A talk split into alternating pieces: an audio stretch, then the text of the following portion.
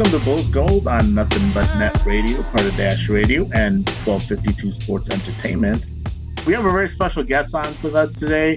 Uh, senior writer for Sports Illustrated, Chris Herring. He covers the NBA in general, and uh, we're, we're really happy to have him today. Chris, thank you so much for joining us. How are you? I'm doing okay. Thank you for that uh, wonderful introduction. I appreciate you having me. I'm doing well. Yeah, thank you so much for joining us, man. Really appreciate it. Absolutely. The NBA playoffs are happening, and there's a lot of originally there was a lot of talk, maybe more so on the national level, a little bit of negativity as far as oh, they're not going to be the Lakers. Uh, you know, there's not going to be potentially a New York team that's going to be in the NBA Finals. But I think we've seen teams like Utah, the Suns. Uh, we, we've seen in the East like Philly, uh, Atlanta uh, with Trae Young, all these teams that are you know putting up a good show, making it very exciting. Um, I think there's a lot to talk about that as well. So, what have you seen so far that's really like stood out to you in the NBA playoffs, and something maybe that you maybe didn't even expect to see this this uh, thus far? So it's weird. I, I, I tweeted this the other day. Um, I'm enjoying the playoffs while also not enjoying them. Um, I feel like we've had a couple games that have been tight. I know the last uh, Bucks Nets game was tight, and the first game, obviously, uh, Clippers Utah was tight. Um, but what's been weird, more often than not, with almost all these games, the games are tight through two quarters, and then it's broken open in the third. And it's like broken open to the tune of like 20 points or 25 points in the third, or you know, by the start of the fourth. So it's been weird that like the end of the games aren't competitive in a lot of cases, which kind of feels fitting because the season, like people have asked me, are you enjoying the season? How great has the season been? It's like it really hasn't been a great season. Um, it's I don't know, I don't remember anymore like what my expectations for the season were. I remember being a little bit frustrated that the season was happening so quickly after the last season ended. Yeah. Where there were only two months there. Um, I've got a whole, you know, my whole book manuscript sitting here on my desk. I had, you know, I had a book to finish, and so I wanted more time to do that. Um, I guess there was a gap certainly last year with regards to there not being any sports and there not being any basketball, but I don't think that was restful time for anybody because I think a lot of us were stressed out about the state of the world. And so, you know, just feeling like we all could use a break. The basketball players certainly had been in a bubble for 100 days or whatever that had been, maybe longer. Um, so I, I was not excited about the season to begin with because it was starting so quickly. And then the season happens, and you've got all these really great players getting hurt, which that happens every year. But you started to see the teams that were in the bubble for the longest worn down even more. That wasn't ideal. And on top of that, um, you had so many blowouts during the season. And I wrote about that probably two months ago that we saw more blowouts in the second half after the All Star game than basically we ever had before. More 20 point games mm-hmm. after the after the All Star break than we'd ever seen in a second half of the season. So it just kind of seemed like a lot of teams were letting go of the rope. Um, and like I said, it's not completely like that in the playoffs now, but you aren't seeing many close endings and close games at the end of these games. So it is a little frustrating from that standpoint. I don't mind the idea of the smaller markets or kind of the the teams that haven't won in a while getting a chance. I think that's awesome, actually. Um, I think it's deserved. These were the teams that were at the front of the standings anyway. Um, the one team I think that has a little bit of a, a, a gripe, um, not that I care at all. I don't care if they're there or not, but you know, the Lakers were right in that sort of spot as well. Um, you know, they were right in the mix for the best record in the league until they got hurt um, with Davis, and then LeBron obviously went down, and then it threw them into a seven spot. They then had to fight to get into the playoffs through the play-in game. Um, so I get all that, you know, but I, I Phoenix and Utah, like sign me up. I, I think that'll be a great matchup in the Western Conference Finals if it happens. I've been saying for a while that I think Phoenix is completely legit. Um, I don't know if they would beat Brooklyn, but I picked them to beat the Lakers before. Um, you know, in the first round, I picked them to kind of easily win this series against Denver in the second round. So I'm not surprised by any of that. There's a whole lot of stuff and a whole lot of writing on the wall that I think people missed. I think some of that is true of Utah as well. Um, and quite frankly, I think if there's disappointment that you're hearing in the media, I think to some extent it's because people didn't sit and watch these teams throughout the year. Everybody yeah. watches everything LeBron and the Lakers do. Everybody watches the Knicks once they realize they're good. Everybody watches Brooklyn because of you know the, the star trio that they have, and the Bucks because of Giannis. But these other teams, it's kind of like, oh, I didn't know Atlanta was this good. Oh, I didn't realize that, um, you know, the Phoenix and Utah were this legit. And it's like, okay, well, they've been good the whole year. I'm not really sure what more they can do. And even Denver with Jokic, like I'm, I'm not really sure what more someone can do other than be like a top level MVP candidate. If you're just now realizing how good they are, that's on you. If, if you have the ability to watch league wide. Um, so you know, I, I don't mind that at all. I think it's exciting, quite frankly. I think this is the only way to build up smaller markets. But you know, star players are not going to go play in a smaller market generally. Um, if they have a choice between that and a big market where they can link up with buddies. So this is the only way for them to get on the map and for them to get more regular TV attention. Um, so I'm happy for them, uh, and I'm not surprised at all that um, that Utah and Phoenix are doing as well as they are. Um, and not that surprised by Atlanta either. You know, I, I, I didn't think that they would wipe the floor with New York the way they did. Hmm. Um, I thought that would be a more competitive series, but um, but they, I mean, they have a really solid team around Trae Young. I think they still need some more help. I think they desperately need DeAndre Hunter. Um, but yeah, it's it's been for me, it's been cool to see it because I think we need more market diversity in the league, and um, I, I think it's good, and I think it's it sets a good precedent for going forward.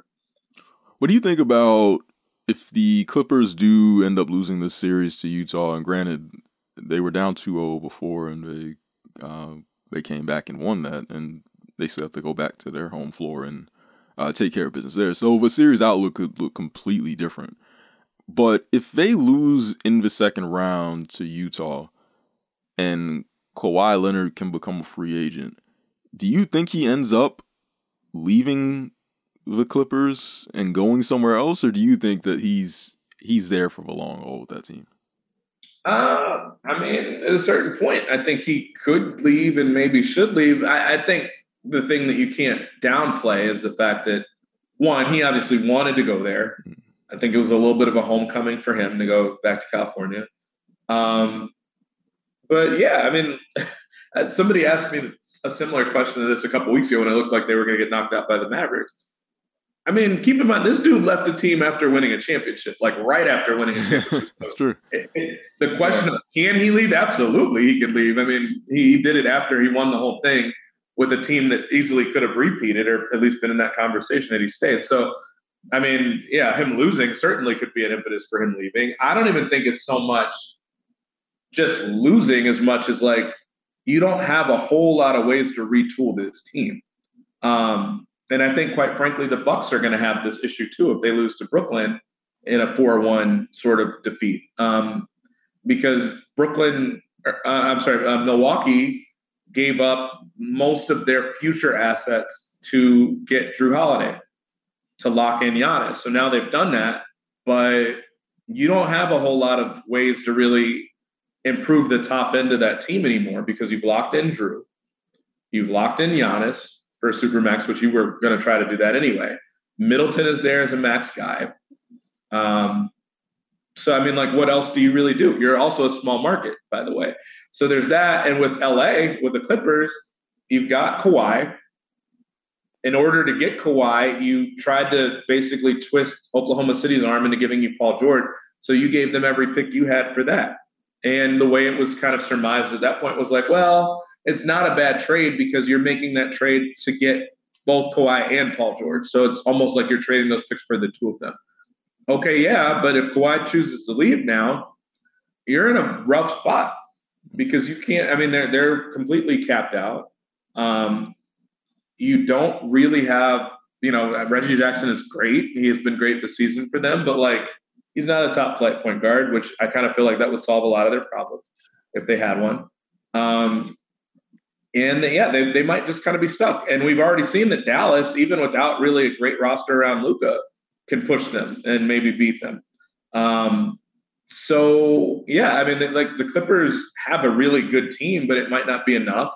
And if you've seen that in the last two years and you're Kawhi and all of a sudden you decide it's not of the utmost importance for you to be in California anymore, maybe you do leave. So I, I mean, I absolutely could see him leaving. I'm not sure where he'd want to go. I'm not sure if being in California is more important to him than you know winning right away.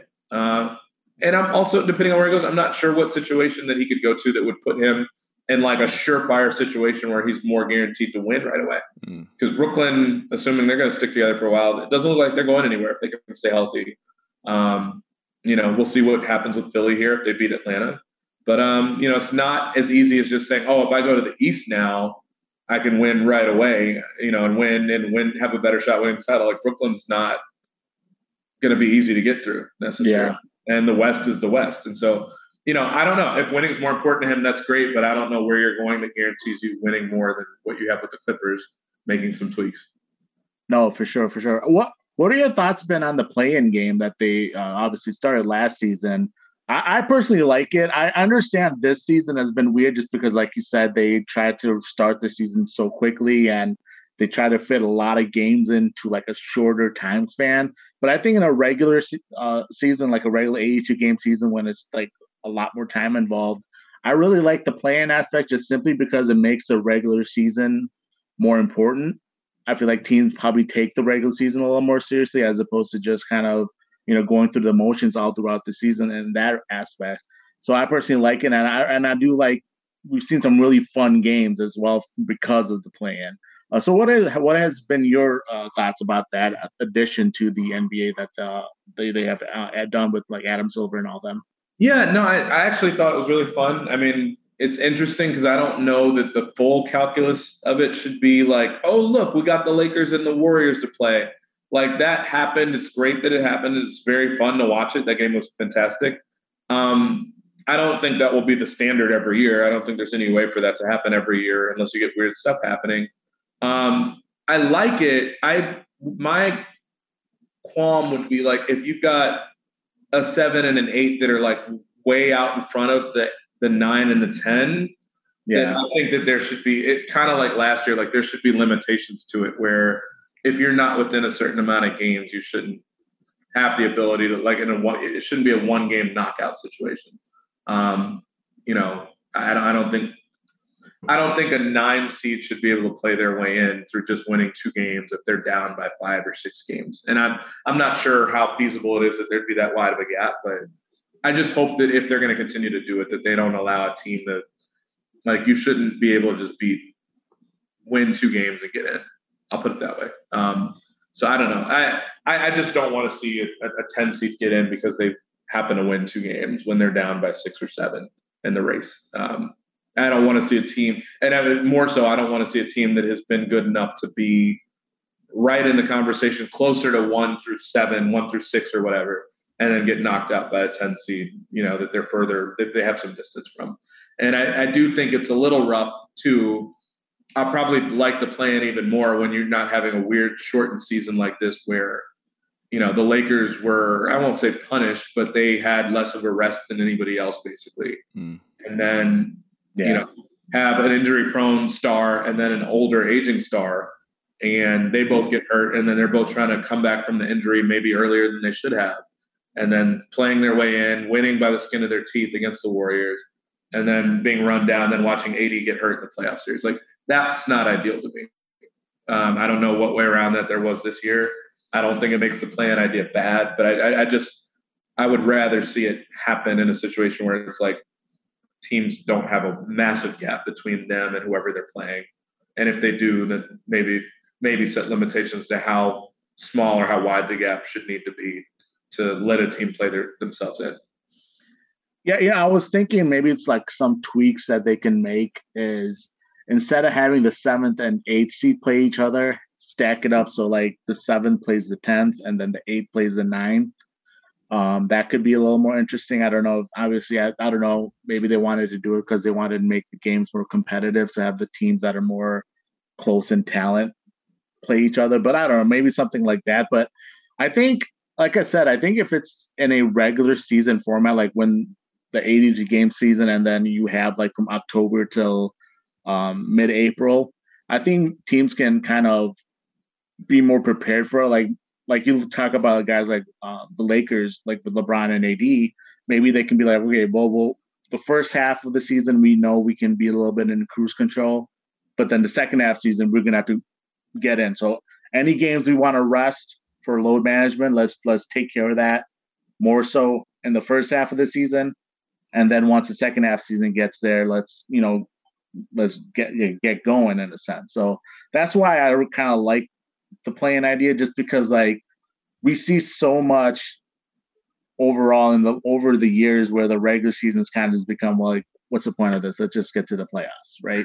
Mm-hmm. Right. So I kind that's why I kind of like it. It just makes teams be like, you know, you know what, we can't just from from October to April be like, who cares?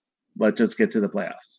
Yeah, hmm. that makes total sense to me. I could see something. I, I, think it needs some tweaks, even like with the Elam ending thing. You know, I, there are really good ideas that come about, but I think they need slight tweaks to them. It's very rare that you do it one time and it's like perfect. So I, I think this year it was fun to watch it. Um, a couple of those games were brutal. I, I remember the Charlotte Indiana game in particular just being real ugly.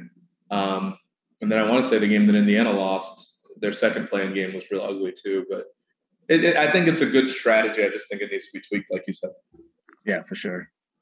So, uh, is anybody beating Brooklyn? Uh, doesn't matter who comes out the West. Is Brooklyn just gonna win this whole thing? I mean, can Milwaukee uh, tie this up and even win that series? I, I, uh, I, like I said, like I was saying earlier, it just feels like even though they have not played a lot of minutes together, it's hard to imagine someone beating three Hall of Fame basketball like shot creators on the same team, and then they still have shooters around that. Like, is so? Can anyone beat Brooklyn in a seven game series?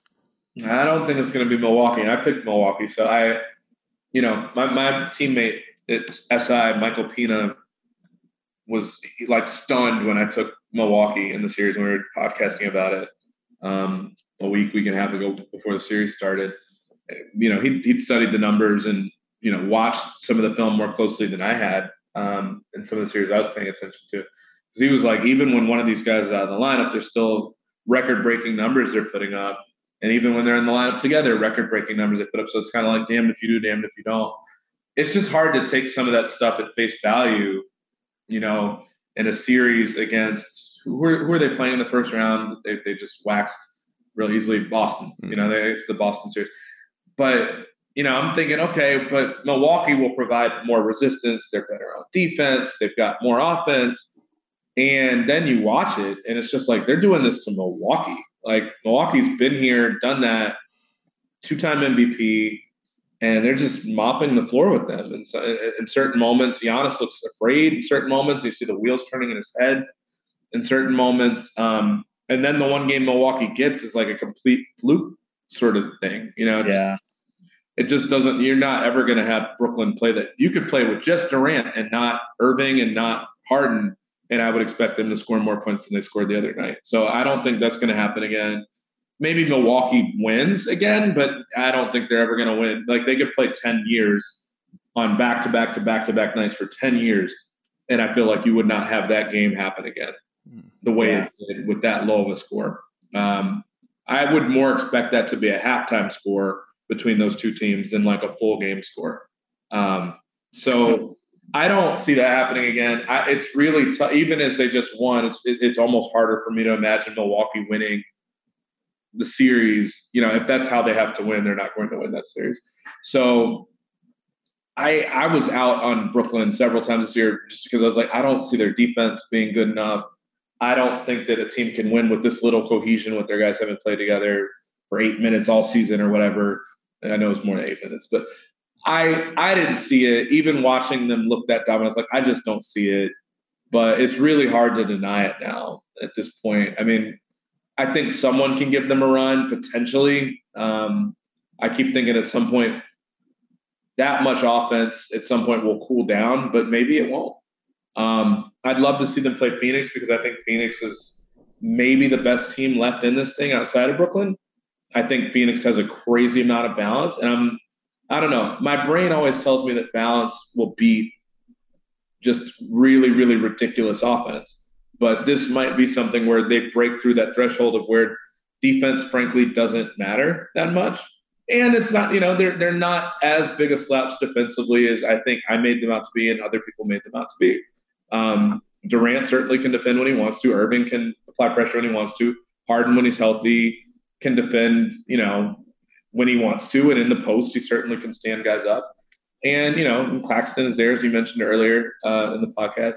Um, you know, and Blake is playing harder and, and, more targeted in a more targeted way than he was earlier in the season. So, look, they're certainly capable. I kind of understand them being the favorites. It's still jarring to me to think about why and how with just that much offense. But I think Phoenix could give anybody a run. And I also think Phoenix would be favored if not for Brooklyn, or at least in my mind, it would be because they've been so complete.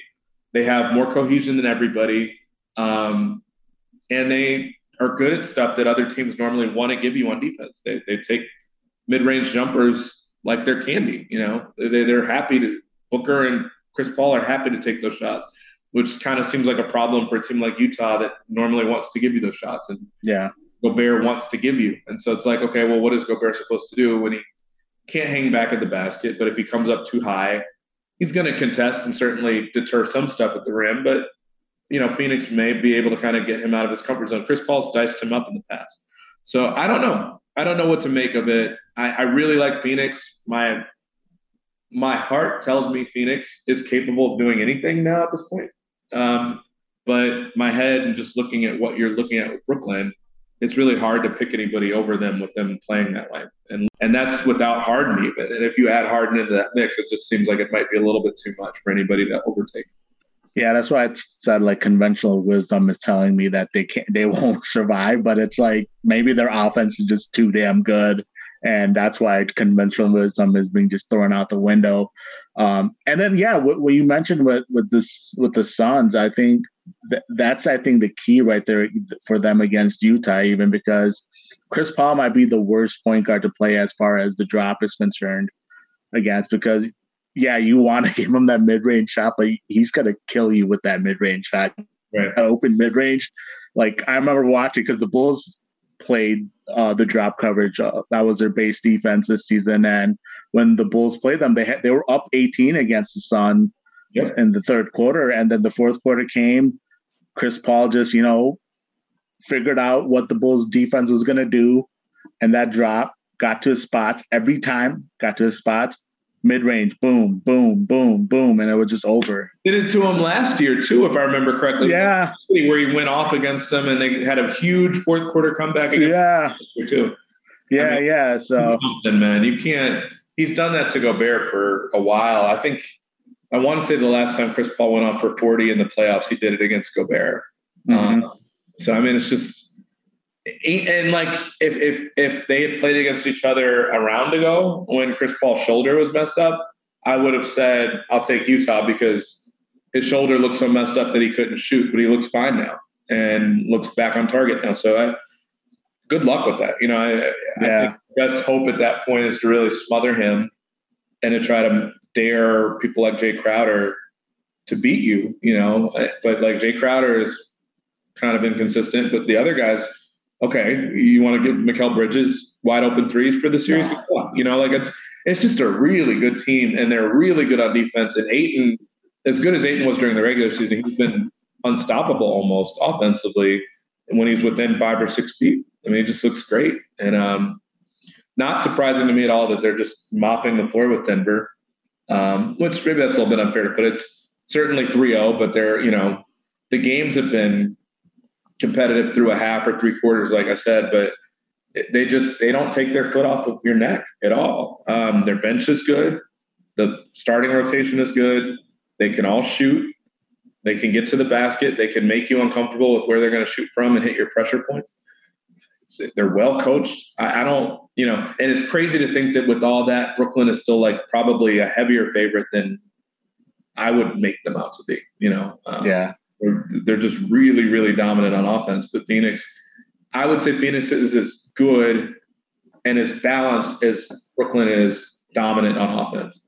That's how balanced Brooklyn is. But I don't know if it'll be enough to take down a, a dominant offense like that. Yeah, I think might be X factor might be Ayton just because if he can consistently play the way he has, uh, that could that could definitely push the the favor uh, favor or the towards being for the Suns as opposed to for Brooklyn. Yeah, I mean, I, we'll see, man. I, I, I, it's a little tough for me to really know who or what would take out Brooklyn at this point, but you know, at a certain point, someone's going to have to slow them down. And the Milwaukee game looked like more of a fluke. Phoenix might have a little bit more success, but Milwaukee's not bad on defense. So, you know, unless you can slow them down a little bit, uh, I don't doubt that Phoenix will be able to score on on Brooklyn, but it's not Brooklyn's not afraid to be scored on because they can outscore everybody else. So, um, you know, Chris Paul's going to need a whole lot of mid-range jumpers to beat them. Um, but you know, I, I, think they're capable. I just think it will take them really, really slowing down Brooklyn um, in a way that we haven't seen anybody else do. So, what do you think about the Bulls all season coming up? Uh, yesterday we got news that Coby White is going to miss uh, at least four months with a uh, just had uh, surgery on a shoulder injury, and that's when he'll be reevaluated. But he could miss up to six months depending on the uh, like absolute high end of the injury. So the Bulls were already entering the off season with some questions about what they're going to do with point guard. So the urgency now is going to definitely be higher with Coby White sideline for the off season, and they won't have their first round draft pick. They moved that for Nikola Vucevic. Uh, their cap space or how they're going to operate above the cap is kind of uh, limited in a sense as well. But uh, we're, we're looking at a team going into the offseason with Zach LaVine, Nikola Vucevic, and they're trying to figure out a way to get this team to take the next step in a way that the Phoenix Suns kind of did with uh, Devin Booker and uh, uh, DeAndre Ayton and their uh, group of young guys. So, with this news about Coby White, how do you see the Wolves approaching this offseason now? Do you think they're going to be a lot more aggressive now? Do you think there is something on the trade market that makes sense? But uh, what are your thoughts? Yeah, I mean, I'll, I'll be really honest. This will be a little bit harsh. Um, you know, I watched plenty of the Bulls. I think that they probably needed to be looking for something to take a big swing anyway. And I don't think Coby White and his future should have been like such a big consideration. Like you obviously wanted him to be healthy. This last off season was not real because of the, the pandemic and the virus. So you always have hope that he'll progress. But I don't think Coby had shown you so much to where like you're going to have him top of mind for whatever you do this summer. Um, they needed to be out looking for a, a, legitimate point guard anyway. And, you know, I would actually go as far as to say someone that really goes well outside of what Coby does. Um, so obviously Lonzo Ball's been rumored for a while. I would have felt like what they did with Vucevic was a home run if they had been able to swing a trade for Lonzo as well, because I think he does enough of what the Bulls lack as far as defense, as far as giving you another guy in the lineup that doesn't require the ball a whole lot. And I know Satoransky fits that bill, but he, you know, can play hot potato with the ball a little bit, isn't really mm. looking to shoot all the time or much at all. Mm. Lonzo's a little bit more aggressive than that. Um, you know, is bigger than Satoransky is, just as far as uh, bulk and everything like that. Um, but also can change the tempo of the game and really gets into people defensively. So Lonzo would be great. And like you said, Chris Paul is kind of the archetype for what you should be looking for here. A team that is you know, I think saying they're on the fringes of the playoff conversation is probably a bit generous, but could be, um, you know, if they were healthy and would have been maybe closer to a playoff scenario if LaVine hadn't gotten hurt there toward the end of the year, um, or if they pulled the trigger with Vucevic earlier to get him in a trade. So, you know, a Chris Paul type, you know, a Kyle Lowry type. I don't know that they want to go that old with what they're doing, but at this point, with Vucevic on the roster and needing to figure out exactly how far you're going to go with LaVine, who, you know, I think in a lot of people's minds has played himself into a max situation. Um, you need to figure this out pretty quickly. And so, while on the one hand, getting an older point guard might not be completely appealing to everybody, um, it probably is something that you should be considering. And and maybe that means you do away with some of the other guys that you have less need to keep certain guys on the roster. Certainly, the point guards on the roster. If it means making space for somebody who's going to have a bigger cap number um, this summer, but I mean, by all means, you need to get a point guard. It's very nice having uh, Thad Young to you know to kind of handle the ball and to, to work as kind of a point forward at times. But it's very very clear that they need someone that can set the table. It's very very clear that LaVine is talented as all get out, but you know and, and can play make, but is not someone that you want to rely on. Um, you know, I remember a stat that I pulled last year where he had kind of a crazy shot to assist ratio um, in clutch moments, which you know kind of makes sense because you, he's the guy you want taking shots at the end of the game. Mm-hmm. But he's not a great, great decision maker all the time. And there are times where, because of how much defensive attention he attracts, he could get other guys open and gets other guys open, but doesn't see them all the time. So, I, you know, you can't look at what Booker has done this year and not kind of salivate over what the possibilities would be with someone like Chris Paul playing with LaVine and Chris Paul may be on the market this year. It's going to be an arm and a leg whoever pays him if they, you know, if he takes his option and throws it out the window. But you know, you have to look at everything that's on the table because the Bulls, if you're confident in the way you've built this team out and started to build this team out, um, and you you obviously gave a lot to get Vucevic. At this point, you need to finish the job. Everything else is just kind of pointless if you're not going to do that. Find a point guard that makes Zach and Nikola Vucevic work. So I'm very curious to see what they do. I think Lonzo would be a good fit for them. Do I think that puts them in the top tier of the East? Probably not, but Lonzo might grow into a role where he does do that for them. Um, are there other guys that would potentially do that? Chris Paul, would he do that? Probably, which that's the scary part of it. You know, how much are you willing to commit to someone who's that old? Uh, someone's going to pay him a lot, whether it's Phoenix or someone else. But um, it'll be very interesting to see what the Bulls do, what they try to do to maneuver with the cap a little bit to make more room. Um, but they're in a fascinating spot because I, I think Phoenix is going to give a lot of teams a lot of hope very quickly about what they're what they could potentially do in the jump they could make if they push the right buttons this summer. Yeah, it, it, it feels like more and more that it's just in terms of point guard options to fit what the Bulls need. It feels like they're just kind of limited in what they can really get. Like you mentioned, Chris Paul uh, would probably be the best outcome, but I mean, you're not you're not you're not going to be alone in that derby. I mean, there's going to be so many teams who would no, want Chris Paul. No, yeah. And Lonzo Ball, uh, again, we, we both like him solid, uh, but he, I feel like he's not really. I feel like he's more of a compromise on in terms of what you really need, and he's not really going to fulfill everything. So it, it it feels like they're just they're not going to find that like perfect guy outside of maybe one or maybe two guys. So I don't know. yeah, it's tough because again, Lonzo. What you would have to hope is that Lonzo just grows into that role where he becomes a little bit more aggressive as a scorer, becomes more of a scorer, becomes more consistent with the three ball, which was improved this year. Mm. Um, and then he changes your defense in a, in a way like Kris Dunn did when he was healthy. And he can do all of those things, maybe it gets you in the playoffs next year. And if he stays on an upward trajectory and you keep LaVine, whatever money that is going to cost you, um, that you hope maybe in two years that you're, you know, you're a top tier. By top tier, I mean a home court advantage team in the playoffs.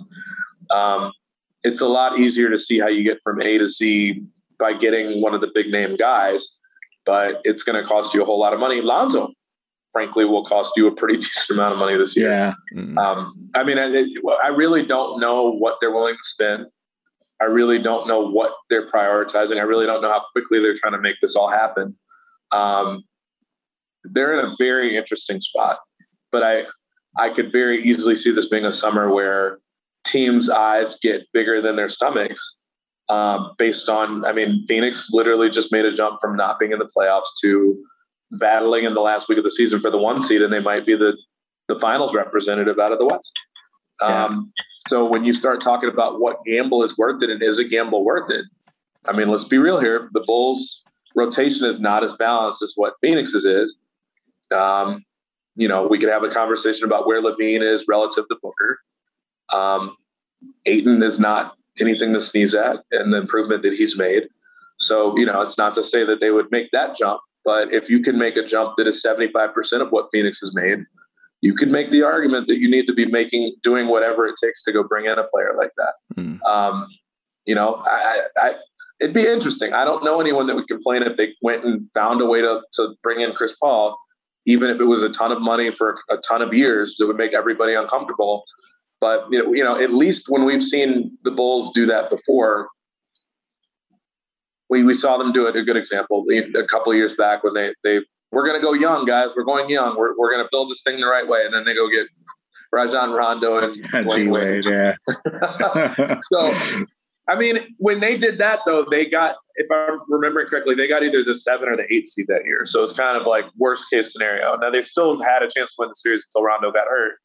Um, but with Chris Paul, I think the hopes would be higher that you could really make a realistic jump into the top tier of the conversation in the conference. And I think when you can make that big of a jump, you can make the argument very quickly that it's worth it. Um, and you know, do you want Chris Paul at 40? Probably not. But we're seeing now, as long as he's healthy, he's still making a positive impact. Hmm. And you know, and at that point, maybe you've at least built the groundwork enough to where other people want to come play in Chicago, which that's been a problem for the longest, and we know that. So a lot of interesting things to consider here, but I think at this point you don't want to be hamstrung with a horrible contract, but you know it might be one of those things where you just kind of throw throw doubt to the wind and throw concern to the wind a little bit at least for the first two years of that, and then just figure everything out afterwards. I don't know. I don't. I don't know what they're planning to do. There's not enough of a history with Karnisovas to know what he's planning to do or what he wants to do. I think we all know they're going to want to upgrade that spot. And quite frankly, Coby White being hurt and needing surgery probably lends even more credence to that. Quite frankly, um, you know, maybe makes it even easier to to go all in on that position.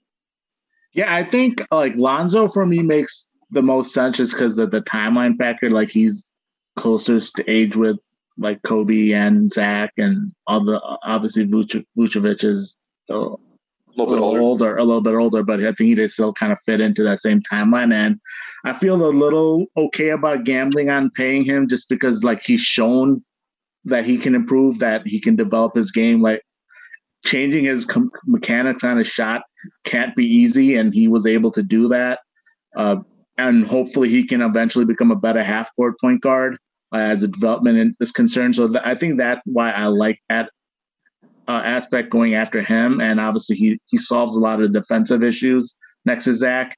Uh, the Chris Paul thing, I mean, I would love Chris Paul, but I think you just have to you would have to cut so many of the players that are effective, like Thad Young, uh, lose T- Satoransky for nothing lose a lot of these other players. Like, I mean, I know Garrett Temple is kind of like a you know journeyman vet, but he was really big, impactful, and kind of just shows you how little depth the Bulls have as far as rotation talent is concerned. Because when when the Bulls lost Garrett Temple last season, that hit their defense really badly because he was probably their best uh, perimeter defensive player. So that hurt them a lot. So yeah, I think I think getting guy like Lonzo is probably a little more realistic because you could probably force to figure out a sign and trade so with the Pelicans just because the Pelicans are in a situation that they're trying to cut cap space and maybe you can take on Bledsoe's contract. But yeah, it comes down to what the Bulls do as far as the salary is concerned because I don't know what ownership will allow uh, AK to do. Obviously, that still always comes into play. I just I know we're we're supposing a new era, but I still think about that. I still think about ownership willingness uh, of spending money. So we'll, we'll be interesting in that regards as well.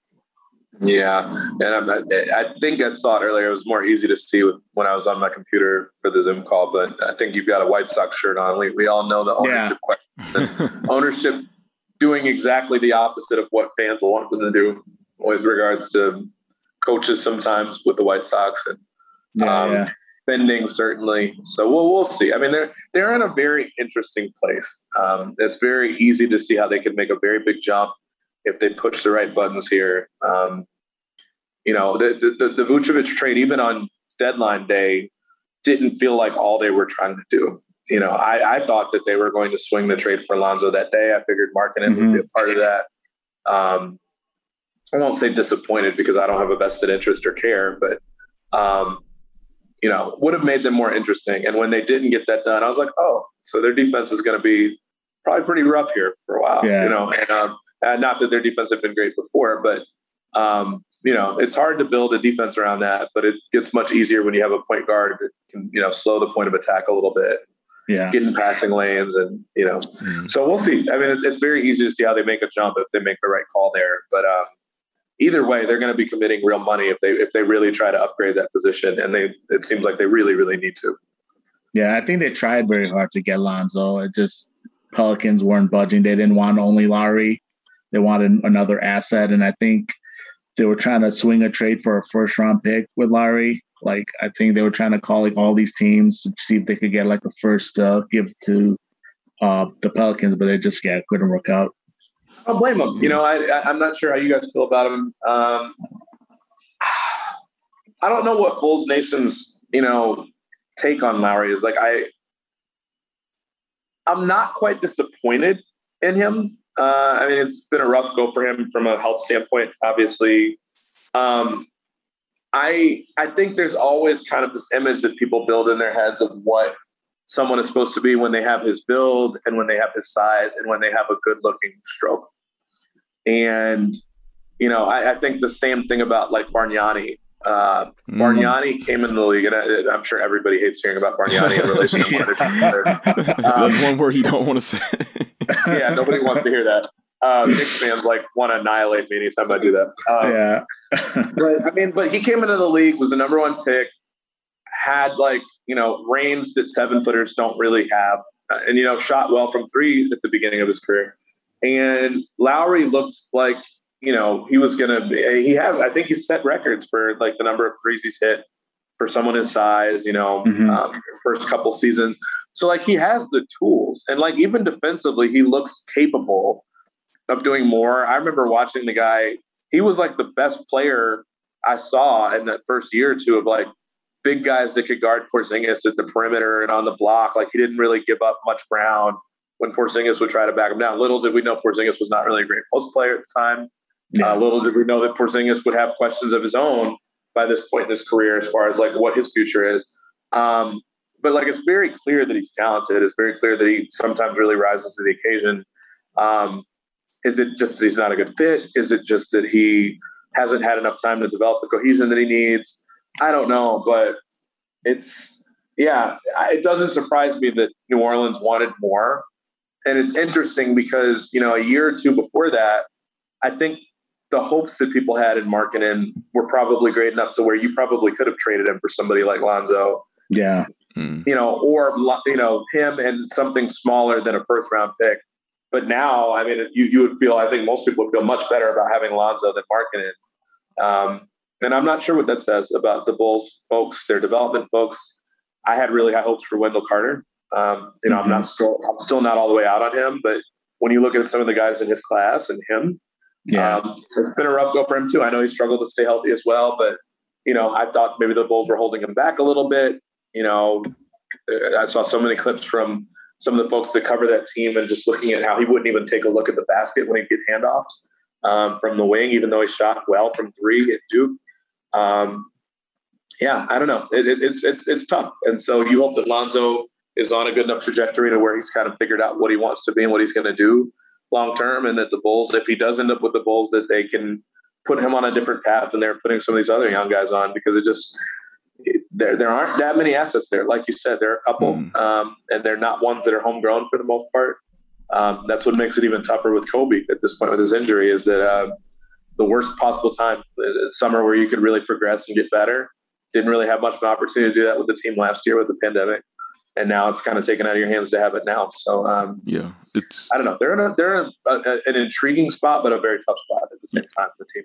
Yeah, it's uh the Bulls haven't done themselves any they haven't done themselves any uh, favors by having poor development in the last three or four years, and you go back and look at those last three drafts. I'm not going to include Patrick Williams; he's a rookie, but uh, yeah. Lauri, Wendell, Coby, they were all really mocked like consistently like at seven or maybe eight maybe six like it, so it wasn't like they reached on talent or they made a weird pick to get those players like they, they made logical picks and you can say people can say whatever they want about upside and you know who they passed on but those picks weren't really mocked or anything at the time. And what they did afterwards with coaching and development and uh, culture and organization, the team wasn't really uh, taking any steps. Those players were in really bad positions to succeed, and uh, it, it's not shocking that they've underachieved. And in Lauri's case, he started really hot, and it's just been downward ever since. So. Uh, I, I think with Lauri, he can still have a long NBA career. I mean, he'll have a um, like a 15, 16 year NBA career. I mean, I wouldn't be surprised, but it, it, it's like with him, he's a seven footer who can shoot, but there's not a whole lot else that he brings to the table defensively. He doesn't really rebound well. He's not known for uh, being a good passer. He's a decent athlete, but you don't see the athleticism pop a lot. Uh, he can't really hang on the perimeter with uh, guys who are smaller than him, and uh, uh, frankly, a, a, lot of times when you watch games, you just see him just standing there. You don't really see a guy that is uh, trying to make himself a part of the play or make himself a part of the game consistently. So uh, he, he had his flashes, but it just seems like the role that he is is not as coveted as it used to be. Yeah, I, I think part of it too to me, I won't say whenever, but pretty much whenever. Whenever you grab someone that's seven, legitimately seven feet tall, with his frame, mm. your hope, if not instantly, your hope at some point is that they can play center and that they can be a rim protector. Which, I mean, that even if you're not a great shooter at that point, if you're just a, a decent one or even slightly below average, you can make that work because if you can, I mean, Embiid is a great example. It's obviously Embiid is you know, in a different galaxy defensively and offensively than, than Lauri. But like Embiid hangs out on the perimeter all day long when he's not posting up. And he's like a 31% three point shooter, maybe worse than that sometimes. Um, so just that threat alone, which Lauri can shoot that, you know, you can play on the perimeter at that size when you're playing center, but it becomes more of a task when you're, you know, power forward, maybe even sometimes playing small forward. Um, it, it, it's, it's just not going to work. And, and if you're not someone that can even defend well, a small forward or a power forward, let alone protect the rim, it's just kind of like, what are we doing at this point? Um, you know, and you would think playing with LaVine would make it easier for him. And maybe some of that is on LaVine and, and his lack of vision sometimes and his tunnel vision. Sometimes maybe it's the lack of a point guard. Maybe it's not on LaVine to do that, although I would argue that you've seen a lot of other ball handlers that aren't point guards that do just fine, vision wise, and not having tunnel vision and including their teammates. Um, yeah, there, there, there, there's just some flaws there, and it's a little bit frustrating. Like LaVine has blossomed into you know a top level scorer, obviously, but just the the development of some of the other guys uh, has just not been there, and it's not been all that apparent. Um, you've seen the light switch flip on for different people that are vets. Mm-hmm. Um, Thad was great this year. I thought it was very mm-hmm. fun to watch. Was a great creator for them, and you know, guy that just was constantly looking out for other teammates to get them open, then to hit them when they were cutting, and when he cuts and stuff like that. Patrick Williams was a, was a really nice find, and I think he's actually one of their better passers. But what scares me about that is that Wendell struck me as one of their better passers too. Um, but you know, it's great when you, you got a bunch of guys that can pass the ball well, but you got to do something more. And like ideally, what you want, and I think what is so intriguing about Phoenix is that you got a bunch of guys that pass the ball well. You got a bunch of guys that shoot the ball well. You got a bunch of guys that can put the ball on the floor when they close out on aggressively, and they can all defend. Mm-hmm. And it's like there's a whole lot of like maybe one of those attributes with all the players, but then like none with some of the others. And you know, it's just you don't have a lot of guys with two way talent, and it's really hard to build teams around that. Um, and even when teams that don't have all that, like Phoenix, you know, Booker is not a great defender by any means, but like when you put guys around him that all will do all those things and certainly defend hard, it makes him work harder. Um, and I've even seen that be true of Bradley Beal at times, where you know, certain guys that just do not have reputations for that, um, that will work harder when you put other guys around them to do it. And so maybe that's where Lonzo comes in. And maybe he helps that. You know, maybe that was one of the good things about Kris Dunn, although he had his deficiencies too. Hmm. But there's just a lot of one way talent at a time where the league really puts a premium on two way talent. So we'll see. A lot of interesting decisions to be made. A lot of uh, a lot of talent that the Bulls have, but just not it's not well rounded talent. I think that's part of their problem. Yeah, I think Zach, like, so he did make improvements this year as a team defender. I think overall, I would say he was he was below average defender this season. Um, and then with his passing, he did become a bit a better passer in like in the pick and roll. And then I think he, there was times he showed better vision too. Like he didn't have that same tunnel vision. I think he showed a lot more patience on offense this season, as opposed to past seasons where he would just settle for certain shots that where it will more a little more difficult, but he kind of did a better job of probing the defense and things like that.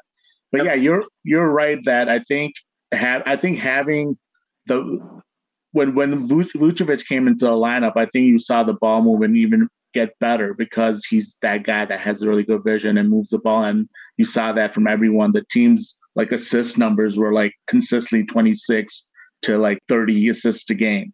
And that's really great, right? That's like one of the top assist teams in the league. So yeah, you definitely saw that. Um, one thing I would ask you to get get to Pat Williams. Um, what did you think of his rookie season overall? Like, how do you, how do you see him as far as potential? And and would you probably, if it came down to it again, take him fourth overall as as far as where he went in the draft? So I, I was impressed. Um, I I will say that I think it gets difficult sometimes when you've got a team that is so built around two guys. Um, I'd, I'd love to see him take a, a, step next year, as we were talking about the Bulls' development, to do a little bit more from a scoring standpoint. I, I, I was impressed. I didn't realize that he was as capable as he was um, as a passer. The guy has, I mean, his build makes me so hopeful for kind of what he can do defensively, what he can do as a scorer, the ability to potentially punish guys in the post more, um, just with his size. Um, but yeah, the passing was what kind of was a revelation to me. I I have to give thought. I'm always bad at kind of saying what I think about drafts. Like I'd have to look at where everybody else was drafted. Um, that seemed like it was interesting a minute ago when we were talking about um, the development and you know Ed saying, well, I'm not going to include Pat in that conversation because he's just a rookie. He might be the one guy that was viewed as a reach, where it kind of surprised people in the mock drafts, mm-hmm. where when he was taken as high as he was. Um, I mean, it doesn't, to me, there was nothing about his rookie season that said, oh, this was a massive mistake. Um, but there have been some guys in this class where you're like, oh, these guys are really good. So it'll, it'll be interesting to see what happens there. Um, I'm hopeful that whatever becomes of him is not just that the Bulls drop the ball on his development because he showed some really nice flashes that with a team that had pretty clear flaws that who knows how much better he gets when you shore up some of those flaws and you make life a little bit easier for him and you get him better looks and you put him in a position where he's not having to create this much for other guys, which that's a pretty big burden as a rookie. Um, you know, but in the moments where he was asked to or where he, he made so many finds I'm like, how did he even see that guy? And that's just, that's not something I expected to see, certainly not from his position. Um, there are moments where it's like, this guy has point guard vision, um, where he's seeing guys that I'm, you know, I didn't even really see him open and he's playing them open or he's throwing them a pass, even though they don't look to be open. Um, but I, I, I, like him personally. I, I, think he, to me, at least there were moments where he was one of the, the few bright spots. Um, we talked about that a little bit. I think he was, but I, I think the anytime rookies have bright spot moments, it's more valuable than when you've got a guy that's been in the long, the league as long as that has, because he kind of, I'm not to say expect it, but I almost feel like that was making up for lost time. Like last year was kind of rough for him. Um, this year was really, really nice. But um, I have a buddy that bought a Pat Williams jersey. He ended up being angry about it uh, a couple days later because then he realized that he got a bootleg jersey from somewhere. He thought it was real. but, but it's interesting because I kind of feel like you, you, you take to his game pretty quickly if you watch him playing up. You watch the Bulls playing up. He was one. He was. He feels like a good find for them. I don't know. If over time, we'll look back and say he was a great pick at four, but you you see very easily how he could fit in on a really good team, and um, I think it's on the Bulls to, to try to put the right pieces around it to make him even more useful than he was this year. Yeah, absolutely. And to to me, it's when we when we always go back and talk about like who should have took who and who missed on who. Like I, I feel like it's never as like cut and dry as right. people you know tweet about. It's not like oh the Bulls are taking Mikal Bridges right now and you know they have a really really good player and Wendell Carter Jr. would still be it's there, there's so much more that goes into it, and it's like the Bulls don't have Chris Paul right now. The Bulls don't have Monty Williams. The Bulls don't have whatever culture uh, Phoenix has been building this season. Uh, like players react differently when they're in different environments, when they are in different cities. When we talked about Wendell Carter Jr. initially uh, after the trade, a, a lot of it was like some players, and I'm not saying this is what specifically happened to Wendell Carter Jr., but some players playing in a big market as a rookie or a younger player, it's not always easy to do. And if you can go to Orlando and you just walk into the arena and you just play your game, there's less pressure. You're not, there's not as much media. There's not as many fans who are, you know, uh, hitting you up with their expectations about you. Like it's, it's just more level, it's more grounded. It could fit your personality better. So there's so many different factors that go into talent developing the way they do. Even when you look at Bam Adebayo, would he still be the same player in uh, on a team like Sacramento if he had went there? Probably not. I mean, Miami is great culture. They built so many, uh, they developed so many really good young talent there, and they've always had a good mix of veterans, good coaching staff. So there's so much that really goes into it that I feel like we don't uh, really consider sometimes when discussing all of these things in hindsight. But I, I, agree with you that Patrick Williams really shows that he can fit how he can fit on a really good team. He can play multiple positions, I think, and what he can bring defensively is going to be really coveted. And it, it's it's easy to see why the Bulls took him number four and it, now it's just seeing how they can put him in the best positions to succeed. Yeah, uh, I'm going to go back to one of the first people you mentioned where you're talking about Bridges. I am going to hold one team accountable for Bridges, and that's Philly because they drafted him initially yeah. and then traded him on draft Yeah, and his mom worked for the organization, and the dude is killing it. yeah, he's, they did him dirty, man.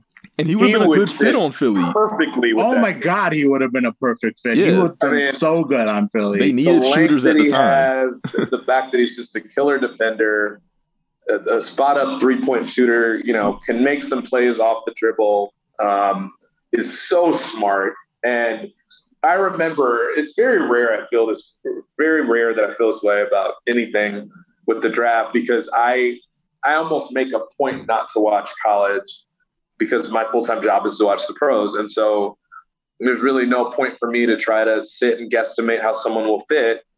Um, you know, I, it's my full time job to watch the pros. I was working on a book. I teach on the side, so I don't really have time. Uh, but you know, hearing his story, and you know, they always make these stories with, uh, you know, on draft night. They have them interviewed right after by Cassie Hubbarth or whoever else you know, what does it mean to be drafted by your hometown team? Your mom works for the organization. It was such a cool setup. And like literally as that's happening, they're trading him. Yeah. And I felt so bad. And I rarely feel that way because it's a business. You know, I, I realize that this stuff happens. They realize that this stuff happens. But I rarely care get invested. But it was like such a made for TV movie sort of story. And then for him to get shipped off to a losing team um, you're just like, man, that sucks. Like it would have been so cool for him to end up with, the, you know, the team that his mom works for. And if any team is going to have really good information on this guy, it's them. Uh, and so for him to be killing it the way he's like, I'm so happy for him, but it's just like, yeah, it, it looks really bad on Philly. Um, I will completely agree though that um, the idea of the hindsight that comes with the draft stuff. I mean, I think one of the biggest things we miss out on not that teams should be drafting for need all the time. Um, but you know, you're you're still trying to project what your own players will do or what you think they can do hmm. in a perfect setting. And so sometimes if you're drafting somewhat positionally, you're going to miss out on guys that you know that are really really good at that position. Um, and let's be honest, if you're not great at drafting anyway, and the guy that you think might be good, so let's say Coby White, if he just doesn't pan out or if he's horrible this coming year, um, and the Bulls had passed on a point guard last year, this year, next year, whenever. Um, and, and if it was the same group of people in the front office making those decisions, if you're making one or two or three mistakes, you're likely to make the next one too, and misevaluating talent, you know, about, about evaluating the talent wrongly in the next draft. And so sometimes you compound stuff by not drafting someone by saying, well, we have a guy that we're trying to develop at that position already. I've been critical of that in the past where, um, you know, sometimes you draft talent and you just stack guys on top of each other because you're just trying to repeatedly take the best player in each draft. And I, have watched Sacramento do that sometimes where they draft at the same position year after year. Um, and it backfires. And so I don't know, but you you hope that your management, from a development standpoint, from a drafting standpoint, from a free agency standpoint, that they get it right. It's an exciting time for the Bulls, just given that they've got a new front office, um, guys that will have a chance to kind of remake the team. You see that they're going to be aggressive, like they were with the Vucevic trade. It'll be interesting to see what they do with the cap space to you know, and what they do as far as maybe trying to get a point guard in there this year. It'll be interesting to see the way they develop Williams. It'll be interesting to see the way they develop Coby. Um, but it, it, it, you know, we have no clue what they're going to do. Um, it'll be interesting one way or the other. I'll put it that way. Yeah, definitely. It's, it'll be interesting for sure to see how they go about all of it. Um, but Chris, thank you so much for joining us, man. This has been an absolute pleasure. Um, I, obviously, I think everyone that's going to be listening should know where to follow you. Uh, I'm sure they already know who you are and everything that you've done. Um, but yeah, if you want to let listeners know where they can follow you, and please also let listeners know about the book that you're working on and and when you think it'll be out for people to. Well, buy. thank you so much for that. I appreciate it. Um, my handle on Twitter is Herring. My last name, like the fish, Herring uh, underscore NBA. Um, and the book, thank goodness, will be out. It's so it's a book not about the Bulls, but about the Knicks, um, mm-hmm. about the '90s Knicks. So Riley Ewing, um, John Starks, Anthony Mason, Charles Oakley. Um, and I think we're going to tweak the title a little bit. It'll be called Blood in the Garden. And nice. the subtitle is The Flagrant History of the 1990s New York Knicks. Um, it should be out for pre-sale next month. We were talking about putting it out for pre-sale uh, closer to Black Friday, but apparently there were some people at Simon and Schuster that were like, "Why are we waiting that long? Like, his book is going to come out in mid-January of next year. And so if we put it out for pre-sale and you know and Black Friday in November, we're only giving people two months to buy it before it comes out. Why not just put it out now, basically? So we're trying to finalize the cover for it right now. And um, and once we do that, and I think iron out a couple other things, they'll put it on pre-sale. They said by the latest it'll be out late next month, so people will be able to buy it. Buy it. You know, I'm using air quotes. Next month, it will come out January 18th of next year. But uh, it was a pleasure to work on. It was hard to work on. I think I interviewed about 220 people for it, um, wow. all told, and um, you know, trying to just synthesize their stories and put it together in a in a way that makes sense that people can actually read. But I think there's a ton of stuff in there that um, that's never been discussed before. That's you know that was said to have happened one way that totally happened a different way. Um, some really controversial stuff that I think will, will prompt people to look at Riley a little bit differently. Certainly Knick fans, but um, you know about his decision making. Certainly about the exit that he had from New York and how controversial that was when he went to Miami. But um, even down to just the Game Seven decision with John Starks to to leave him in and what went into that when he shot two for 18 against the Rockets in the final. So there's a ton of stuff in there. I'm really proud of it. I wasn't for a long time, uh, but I feel like I'm finally at that point now. But um, so much fun to work on it, um, and something that I think I can be really proud of now. So thank you for giving me the opportunity to talk about it a little bit. No, for sure. Yeah, yeah I think even if we're Bulls fans, we could enjoy that just because of the '90s nostalgia. Uh, that Knicks team, probably one of the only few teams that really gave the Bulls an honest to good um, shot at possibly beating them uh, when they pushed them to the game uh, seven games that one year. Um, and what was it, 93, I think? 92. 92, 92. sorry, 92. Yeah. yeah. So, yeah, that that that should be a really fun read. I'm definitely going to be uh, getting that book. So, uh, a lot of stuff in, in, there about the the rivalry too. I mean, as yeah. much as you can call it a rivalry, because obviously they were close at times, but the Bulls got the best of them whenever Jordan was there. But a lot of fun stories in there. I, I interviewed a lot of Bulls players, and I've interviewed Phil Jackson for it. Um, a lot of stuff in there about the, yeah. the heated mm nature of the rivalry, how much they disliked each other, about Xavier McDaniel getting in the face of Michael Jordan. Um, yeah. Will Perdue gave me some great stuff for the book. Um, it was just really funny about how much the Knicks fans hated the Bulls and how much the Bulls could feel that whenever they walked around to get food in the city. Um, yeah. So really fun stories in there. But um, I think the first person I quote in the book, not quite the first, the second person I quote in the entire book is a Bulls player. So nice. Um, so it's very prominent throughout the book that rivalry and kind of the dislike for each other. But thank you again so much for giving me a chance to plug it here. No, I appreciate yeah, it. Definitely. Uh, Edward, how about yourself? Any final thoughts um, before we wrap up? Uh, nothing for me. Uh, just thank you to Chris again for uh, just breaking so much down with the uh, playoffs. Of course, the Bulls uh, talking a lot about his career and uh, you know how he's been grinding throughout that, and yeah, just really thankful. just really good thoughts, and yeah, glad you stopped by. Yeah, thank you for having me, man. I appreciate yeah, no you guys, and best of luck with everything that you do. No, for sure. Thank you again. So, yeah, that's a wrap for today's show. Don't forget to tune in every Tuesday morning, 8 a.m. Central on Dash Radio's Nothing But Net radio station, and also to the 1252 Sports Entertainment Network. If you missed any previous episodes, you can find us on all major and minor podcast platforms. Please subscribe and, and rate us a five on Apple Podcasts. Thank you again to Chris Herring for joining us and to the listeners tuning in. As always, for Edward Schuler and myself, till next time, Bulls fans.